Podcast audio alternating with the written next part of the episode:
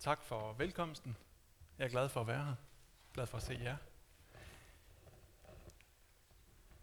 Jeg vil også, øh, inden jeg sådan begynder på prædiken her, sige uh, tusind tak til alle sammen. Tak fordi, at I er partnerkirke med Open Doors. Tak fordi, at I ikke bare støtter arbejdet, men tak fordi I faktisk bærer med og er en del af det. Det er vigtigt, og det er den øh, måde, vi arbejder på os. Så tusind tak for det. Tak for forbøn, tak for gaver, tak for medleven. Øh, den tekst, som øh, jeg vil læse i dag, den er hentet fra Johannes Evangeliet kapitel 21, vers 15-19. Og overskriften, temaet for i dag, har jeg valgt ligesom at kalde, følg mig, altså følg Jesus igennem lidelsen. Og øh, det er en tekst, som øh, handler, eller som passer godt ind her i perioden efter påskefesten. Både dengang og nu. Og jeg læser fra kapitel 21, vers 15. Da de havde spist, siger Jesus til Simon Peter, Simon, Johannes søn, elsker du mig mere end de andre? Han svarede, ja herre, du ved, at jeg har dig kær. Jesus sagde til ham, vogt mine lam. Igen for anden gang sagde han til ham, Simon Johannes søn, elsker du mig? Han svarede, ja herre, du ved, at jeg har dig kær. Jesus sagde til ham, vær hørte for mine får. Jesus sagde til ham for tredje gang, Simon, Johannes søn, har du mig kær? Peter blev bedrøvet, fordi han tredje gang spurgte ham, har du mig kær? Og han svarede, Herre, du ved alt. Du ved, at jeg har dig kær. Jesus sagde til ham, vogt mine får. Sandelig, sandelig siger jeg dig, da du var ung, bandt du selv op om dig og gik, hvorhen du ville. Men når du bliver gammel, skal du strække dine arme ud, og en anden skal binde op om dig og føre dig hen, hvor du ikke vil. Med de ord betegnede han den død, Peter skulle herliggøre Gud med. Og da han havde sagt det, sagde han til ham, følg mig. Amen. Yes.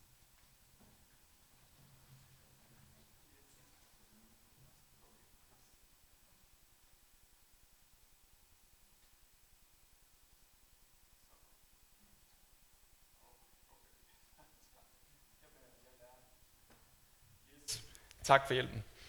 Øh, jeg har valgt ligesom at dele øh, det, jeg skal sige, op i tre dele her. Og øh, den første, det er den indre helbredelse, som Jesus gør med Peter. Den anden del, det er det, at Peter bliver knust og nulstillet. Og den tredje del, det er følg mig gennem lidelsen. Bagefter, efter prædiken, der får lov til også at sige lidt om Open Doors. Vi prøver at skille det lidt ad. Prøv at forestille dig, at du er til en middag hos nogle af dine gode venner, og når I har lagt kniven og gaflerne og er færdig med at spise, så kigger din rigtig gode ven over på dig og siger dit navn. Og siger i alles påhørte der andre til stede. Elsker du mig? Forestil dig, at alle ved, at øh, der har været kur på tråden imellem jer. Mm, der var et forhold, der skulle genetableres. Og så får du det spørgsmål. Må ikke du vil have oplevet det ret akavet? Simon Peter han har i hvert fald følt et kæmpe ubehag, tror jeg, ved at få de her nærgående spørgsmål fra Jesus. Der var jo en forhistorie, som ikke var alt for god der tilbage i påsken. Og hvad skal han svare Jesus? Hvad vil du have svaret? Situationen den er jo den, at øh, disciplerne de er i limbo på det her tidspunkt. Fordi Jesus han er død og opstået. Han har også vist sig for dem et par gange han har også øh, lyst sin fred over dem, og han har også givet dem heligånden, hører vi om i kapitlet forinden.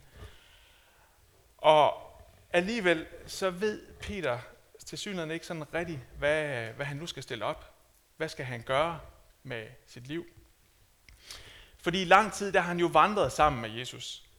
Og nu er han bare væk igen. Sådan for det meste.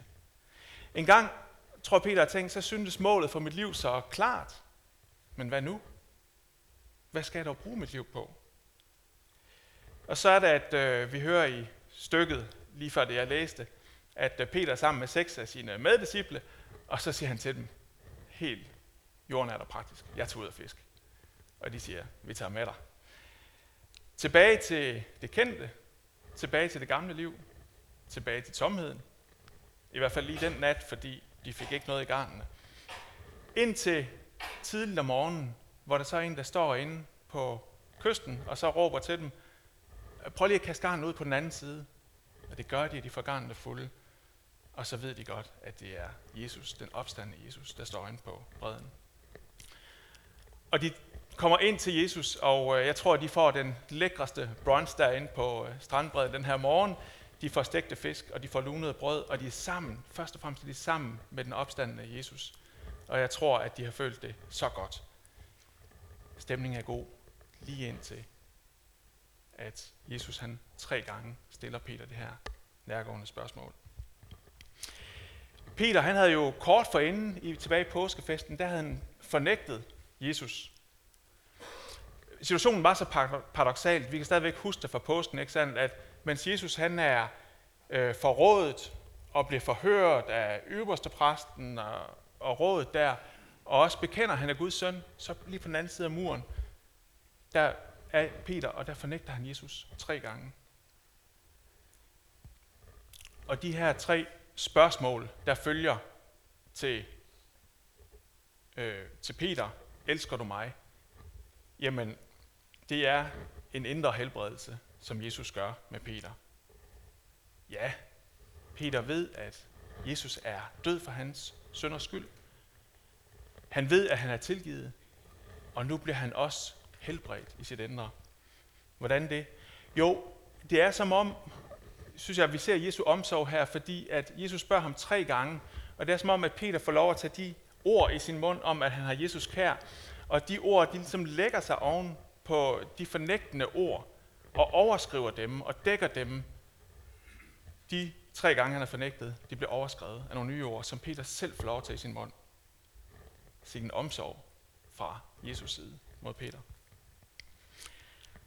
Ordet elsker, det er et meget stort ord. Og nogle gange så tænker jeg, at vi forsløset med at bruge det ord. Øh, fordi det er et ord, der sådan forpligter i ekstrem grad. Elsker vi Jesus? Er vi villige til at fornægte os selv?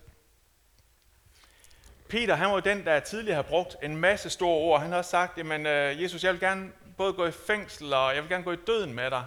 Der var ingen grænser.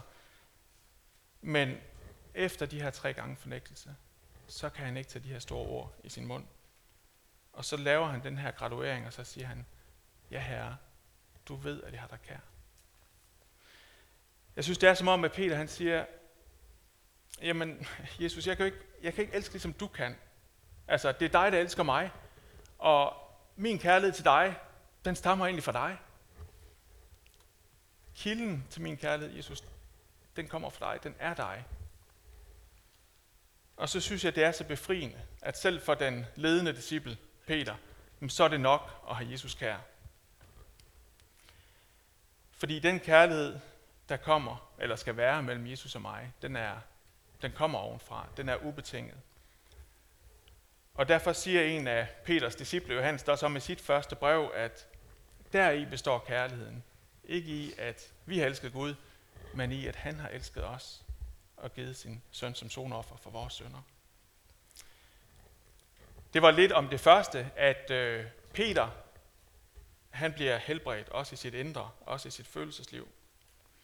Det næste, vi skal kigge på, det er, at øh, Peter bliver knust og nulstillet, både som menneske og som disciple.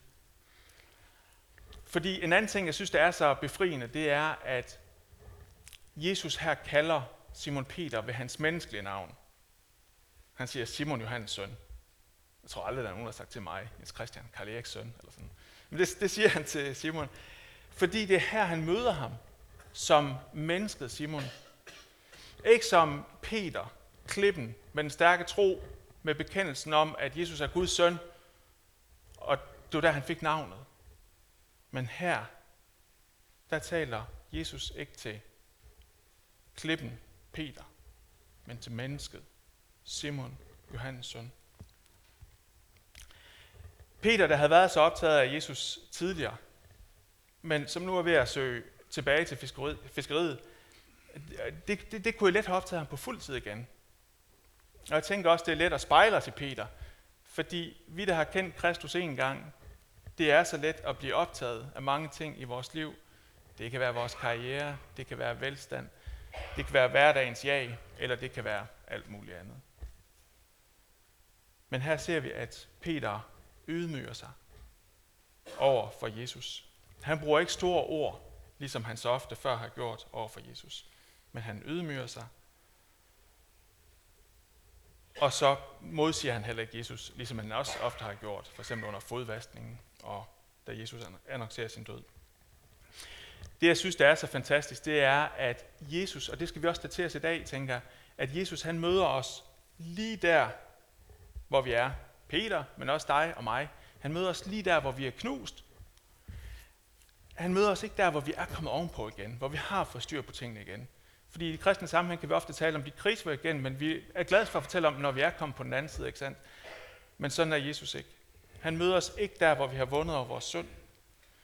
Men han, han møder os der, hvor vi lever vores liv med de fald og med de nederlag, som vi står i, i forhold til vores karakter, vores værdier, vores moral.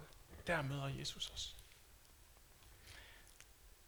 Når Simon Peter så er blevet knust, er blevet nulstillet, øh, så siger Jesus så til ham, også tre gange på lidt forskellige måder, vogt mine lam. Vi starter forfra, Peter. Her kommer en ny vej. Følg mig og hør det min kirke. Det er en ny kaldelse, eller i hvert fald en, en konfirmation af den kaldelse, Peter allerede har fået en gang. Formålet er, siger han også, Peter, at du skal herliggøre mig. Dit liv, det kommer til at ændre sig nu. Ja, Jesus fortæller faktisk Peter, at han kommer til at dø af det her. Og alligevel så siger Jesus til ham, følg mig. Jeg tænker, at vi skal stoppe lidt ved det, at Jesus han er her fremadrettet, ikke bagudrettet. Der er ingen formaninger, der refererer til, at nu skal han huske at gøre tingene bedre end sidst ind i øverste præstens gård. Der er heller ikke noget med at køre rundt i den frygt, som Peter har følt, da han stod inde i øverste præstens gård. Og det kendetegner vel alle de ord, som Peter og som vi også får af Jesus. At det er ord, der peger frem mod i morgen. Det er ord som frygt ikke, fred være med jer, følg mig. Igen og igen så hører vi de her ord om, at vi ikke skal blive hængende i det, der var i går i vores liv, og som kunne skabe frygt hos os i dag. Fordi frygt, det hænger ofte sammen med dagen i går og troens modsætning. Men i stedet for, så peger Jesus frem mod dagen i morgen, og så siger han, frygt ikke. Ja, Peter, du skal godt nok dø. Du skal godt nok møde forfølgelse, men følg mig igennem det hele. Det var lidt om det andet, at øh, Peter bliver knust og nulstillet både som menneske og som disciple. Det tredje, det har valgt at kalde øh, Følg mig gennem lidelsen. Og her har jeg valgt at tage et øh, billede med, jeg tror det er Caravaggio, ifølge øh, hvad hedder det, overleveringen, så øh, døde Peter jo martyrdøden, korsfæstet med hovedet nedad, fordi han ikke øh, vil have den samme ære at blive korsfæstet med hovedet opad, ligesom Jesus. Om det er sandt, ved jeg ikke, men det siger overleveringen.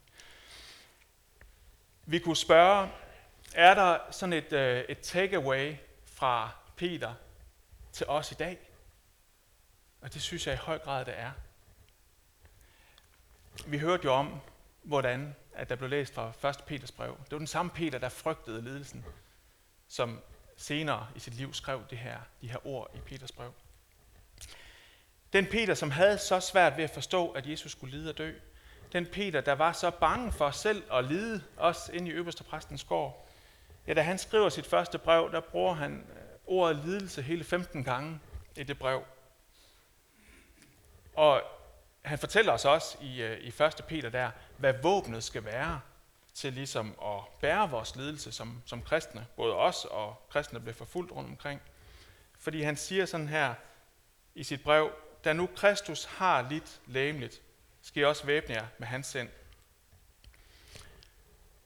Der er en kinesisk bibeloversættelse, der siger det meget mere kraftfuldt. Den siger det samme vers sådan her. Gør denne villighed til at lide til dit våben. Og jeg tænker, det er det, vi har set og ser så mange steder blandt forfulgte kristne rundt omkring i verden, at på en eller anden måde, så river de våbnet, lidelsen, ud af fjendens hånd, og så bruger de det våben til Guds ære, nemlig når de gør den her vildhed til at lide til deres våben, som Peter siger.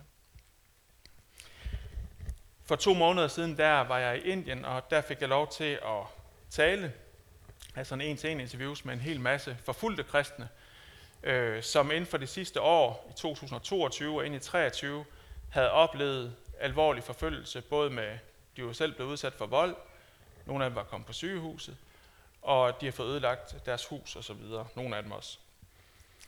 En af dem, jeg talte med, Mukes, han er en, øh, en kristen præst, og han blev bedt om sidste sommer, her sommer 2022, øh, at komme ud og tale til en husmenighed. Og øh, den her husmenighed, den bestod af 20 hindu-kristne, de var blevet kristne for fem år siden, var blevet omvendt fra hinduismen til en levende tro på Jesus Kristus. Og han kommer ud og sammen med sin kone, og han forkynder evangeliet for dem. Da han så er i gang med at forkynde evangeliet, der fortæller han mig, at der hører han pludselig larm udenfor, og der kommer en kæmpe flok. De anslår, at der var omkring 70-80 meget vrede hindu-nationalister, som så kommer og, og råber, han skal stoppe med at forkynde evangeliet, han skal stoppe med at fortælle om Amerikas gode. Vi er hinduer i Indien, siger de. Han går ud til dem, de tager hans mobiltelefon, og øh, de skubber ham om kul, og så fortæller han mig, at de slår ham, de sparker ham, og så begynder de at hoppe på ham, og de hopper også på hans hoved. Og han sagde, da jeg lå der, der kunne jeg bare bede, far, i, din, i dine hænder betror jeg min ånd. Jeg var så bange, sagde han. Og det var det eneste, jeg ligesom kunne, kunne bede. På et tidspunkt så bliver flokken enige om at lade de andre gå. De har også slået nogle af de andre. Dem, der har huset, har de også øh, slået husmenigheden der. De bliver så enige om at lade de andre gå, og så tage Mokes med sig. De kidnapper ham og fører ham hen til et andet sted, hvor de så torturerer ham øh, alvorligt. På grund af hans tro, på grund af at han forkynder evangeliet om Jesus Kristus. Og alt imens, der blev hans kone ført hen et andet sted og misbrugt. Det er en barsk historie. Til sidst lader de ham gå, og, og hustruen også. Men han fortæller mig, da jeg møder ham der i slutningen af februar, at hele sidste sommer, der kunne jeg faktisk ikke gå. Øh, og der kunne jeg ikke sove. Og han er svært ved stadigvæk at gå. Han er en mand på min alder, og det er tydeligt, da jeg møder ham, at han er blevet beskadiget hernede, at han går med blæ, fordi han er blevet tortureret øh, på sin nederdel. En voldsom, voldsom historie. Og det er klart, når jeg hører den historie, så bliver jeg sådan meget stille. Og jeg er jo sådan, som, som dansker måske meget optaget af, af lidelsen, og, og kan slet ikke sådan få mine tanker væk fra det. Og så siger jeg så til ham, øh, om jeg vil bede for din lægedom. Må jeg det? Jamen, det må du godt, siger han. Men bed først og fremmest om, siger han så til mig, at jeg må få en byggetilladelse af myndighederne til at bygge det bedehus, som jeg har søgt bygge, byggetilladelse til, og bede om dernæst, at mange flere i Indien må lære Jesus Kristus at kende som deres frelser. Wow. Så tænker jeg, her er en mand, han er ikke optaget af lidelsen, men lidelsen har knyttet ham tættere til Kristus, men han er optaget af, at flere må møde Jesus Kristus som deres frelser. Jeg tænker, at vi, og jeg tager mig selv med i det her store vi, jeg tænker, at vi, der sådan lever her i, øh, i den trygge vestlige verden, og uden synlig kristendomsforfølgelse ret mange steder i hvert fald, jeg tror, der er nogen på ungdomsuddannelser eller universiteterne, som, som er under pres. Men jeg tror, at vi så lidt glemmer de forfulgte kristne. Jeg siger det, fordi jeg kender mig selv. Forfølgelsen tager til mange steder i, i verden. Det har også gjort i Indien øh, de seneste 3-4 år. Og nu er det hver syvende kristne verden over, der ligesom forfølges. Jeg har lyst til at fortælle en lille historie om det. Der er en, øh, en lægemissionær, der hedder Paul Brandt, som har skrevet en bog om lidelse. Han har kaldt bogen Pain, the Gift Nobody Wants. Han fortæller i den her bog, den ligger nogle år tilbage, at han var ude som lægemissionær ved en stamme. Og ude i den stamme, der er der en øh, infektion med spedalskhed, og det har så gjort, at mange af dem ligesom bliver følelsesløse i deres fingre og, og deres tær. Hvad han imidlertid ikke kan forstå, det er, at de begynder også at komme til ham på klinikken med fingerspidser og tåspidser, der ligesom er, er væk. Og han kan ikke forstå, at infektionen, at, at sygdommen udvikler sig så hurtigt. Han ved, det kan ske, øh, og han kan ikke helt forstå de sår, han ser. Jeg tænker, okay, det kan jo være, at det bare er sådan en særlig aggressiv form af den her infektion. Da han så ikke ligesom kan få bukt med det i sin praksis der, så beslutter han sig for at tage med ud til stammen og være hos dem et par dage. Og da han så er hos dem om natten, er hos nogle af dem i deres soverum, og mørket er faldet på, og de er faldet i en dyb søvn. Han sidder ligesom og våger. Så bliver han optaget af, at der kommer noget larm. Der er noget, der pusler ind i rummet. Og så tænder han et lille lys der om natten, og så ser han, at det er rotter, der kommer og gnaver fingerspidserne, og gnaver i fingerspidserne og tåspidserne. Det bare skal stå der. Og så er han jo klar over, hvad, hvad der ligesom var, der var grund til det. De var blevet følelsesløse i fingrene, og så vågnede de ikke, da de her rotter, de gnavede i det. Som kristne, der er vi en del af Kristi lægeme. Men jeg har lyst til at spørge os, om vi har mistet følelsen i vores fingerspidser, sådan så at vi ikke mærker, at der er en vigtig del af Kristi lægeme, nemlig de forfulgte kristne, der lider. At fingerspidserne, at det knæves af af den onde, uden at vi faktisk sådan ændrer det, billedligt talt. Fordi vi ved fra vores egen krop, at hvis vi har ondt et sted, hvis en lægemsdel lider, så lider hele kroppen, så er vi ondt over det hele, og så piver vi. Og derfor så må vi heller ikke glemme den forfulgte kirke. Lad os tænde et lys om natten. Lad os holde øje med vores fingerspidser i kirken. Vores forfulgte søstre og brødre. Og så vil jeg gerne slutte den her prædiken af med også et, øh, en lille øh, påmindelse om, at vi må minde os selv om og hinanden om, at Jesus, han er den, der udholdt lidelserne og døden på et kors. For vores skyld. Vi må også minde os om, at han magter det, som vi ikke magter. Og det vidste han også godt, da han sagde til Peter, følg mig. Og det synes jeg, det er det stærkeste udtryk for Guds nåde. Amen. Skal vi bede. Far, tak, at øh, du er her. Tak, at du husker os. Tak, at du har omsorg for os. Tak for det, det stærkeste udtryk for din omsorg for os. Det er, at du sendte din søn Jesus til jord for at dø for vores synders skyld. Far, tak, at vi må leve i dag. Tak, at øh, kirken her er her og ønsker at lovprise dit navn. Tak for din kirke ud over alt på jord. Vi beder om, at du vil være med kirken her og alle steder. Far, lad os styrkes ved dit ord alene. Lad os gro og vokse i nåden. Vil du også være med de af vores kristne brødre og søstre, der lider? Vil du komme og lindre deres nød, men vil du også komme med din vækkende ånd, så at dit navn bliver herliggjort igennem det, det hele. Amen.